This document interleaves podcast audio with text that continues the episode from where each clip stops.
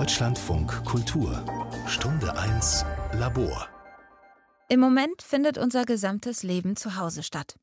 Arbeitsplatz, Homeschooling, Freizeit. Doch nicht für alle ist das eigene Zuhause ein Ort der Sicherheit. Auch ohne Corona erleben viele Menschen häusliche Gewalt. Aber in der Isolation mit dem gewalttätigen Partner alleine zu sein, verschärft die Situation. Und niemand sieht die blauen Flecken. Linda Peikert hat die Leiterin eines Berliner Frauenhauses getroffen und berichtet darüber. Jede Stunde wird mindestens eine Frau in Deutschland von ihrem Partner gefährlich verletzt. Gewalt gegen Frauen zieht sich durch alle Schichten der Gesellschaft. Laut der Istanbul-Konvention zur Bekämpfung von Gewalt gegen Frauen fehlen in Deutschland etwa 15.000 Frauenschutzplätze. Und dann kam auch noch Corona. Während des Lockdowns waren viele Frauen mit der für sie größten Gefahr eingesperrt, ihrem Partner. Katrin Beckmann ist Leiterin des Frauenhauses Coucon in Berlin. Ein Treffen ist nur im Park möglich. Der Standort des Frauenhauses ist streng geheim zum Schutz der Bewohnerin. Grundsätzlich kann natürlich die Corona-Zeit und die damit verbundenen Ausgangsbeschränkungen für Familien wie so ein Beschleuniger für etwas sein, was eh schon ohnehin da war. Also in Familien, wo es ein Gewaltpotenzial gibt, wo vielleicht schon Gewaltstrukturen herrschen, kann das nochmal verstärkt werden.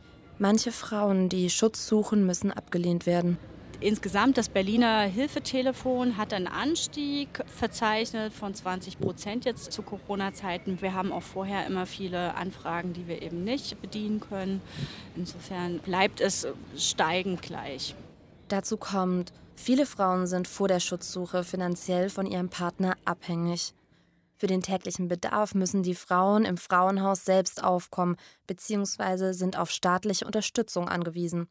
Aber die Ämter sind ausgelastet, arbeiten teilweise nur mit eingeschränkten Kapazitäten und sehr viele Menschen suchen momentan finanzielle Unterstützung. In den Frauenhäusern mussten wegen Covid-19 Hygienekonzepte eingeführt werden.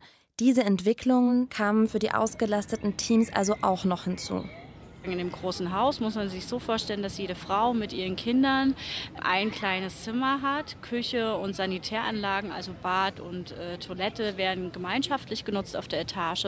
Und ist natürlich alles sehr eng. Es ist nicht zu vermeiden, dass sich die Frauen begegnen. Wir haben ja sonst sage ich mal, im normalen Berufsalltag ohne Corona haben wir regelmäßig Kontakt, direkten Kontakt über einen längeren Zeitraum. Also wenn wir Beratungsgespräche haben, wenn wir Hausversammlungen mit den Frauen machen, wenn wir Gruppenangebote machen, auch mit den Kindern ein Kinderangebot machen. Viel therapeutisches Programm fällt daher aus oder findet nur in abgespeckter Version statt.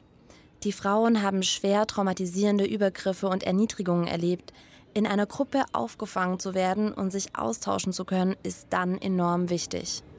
Auch die Kinder, die sonst ja auch durch das Kinderangebot, durch das Gruppenangebot viel Unterstützung bekommen, dann auch in diesen Angeboten einfach mal wieder Kind sein können, das konnte jetzt auch eine ganze Weile nicht laufen. Diese Hilfe können Frauenhäuser nur leisten, wenn sich die Betroffenen melden. Sich alleine aus Macht- und Gewaltstrukturen zu befreien, ist nicht einfach. Corona spannt die Situation weiter an, erschwert vielleicht auch die Flucht, da der Partner auch mehr zu Hause ist. Was braucht es also neben den Frauenhäusern zusätzlich an Hilfsangeboten? Natürlich kann es niedrigschwelligere Projekte geben oder ich sag mal, da ist in diesen Fällen auch sozusagen die Gesellschaft mitgefragt, also Nachbarinnen oder Menschen in der Umgebung, im Bekanntenkreis, die halt was merken, dann vielleicht auch unkompliziert Hilfe anzubieten. Häufig ist die Reaktion auch immer, ja, das ist ein Familienstreit, so wird es auch häufig medial, also selbst wenn über Morde berichtet wird durch Partnerschaft, steht häufig, es ist ein Familienstreit und das ist es eben nicht. Also man muss mal bedenken, dass sozusagen jeden dritten Tag wird eine Frau durch ihren Partner oder Ex-Partner Partner umgebracht in Deutschland. Statistisch gesehen jeden dritten Tag gelingt es, jeden Tag wird es probiert und zu sagen, okay, das ist kein privates Problem, sondern es ist ein gesellschaftliches Problem. Das war vor allem während des Lockdowns schwierig, ist es aber immer noch. Viele Frauen arbeiten noch im Homeoffice. Da fällt es kaum auf, wenn eine Frau zu Hause festgehalten, misshandelt, geschlagen wird.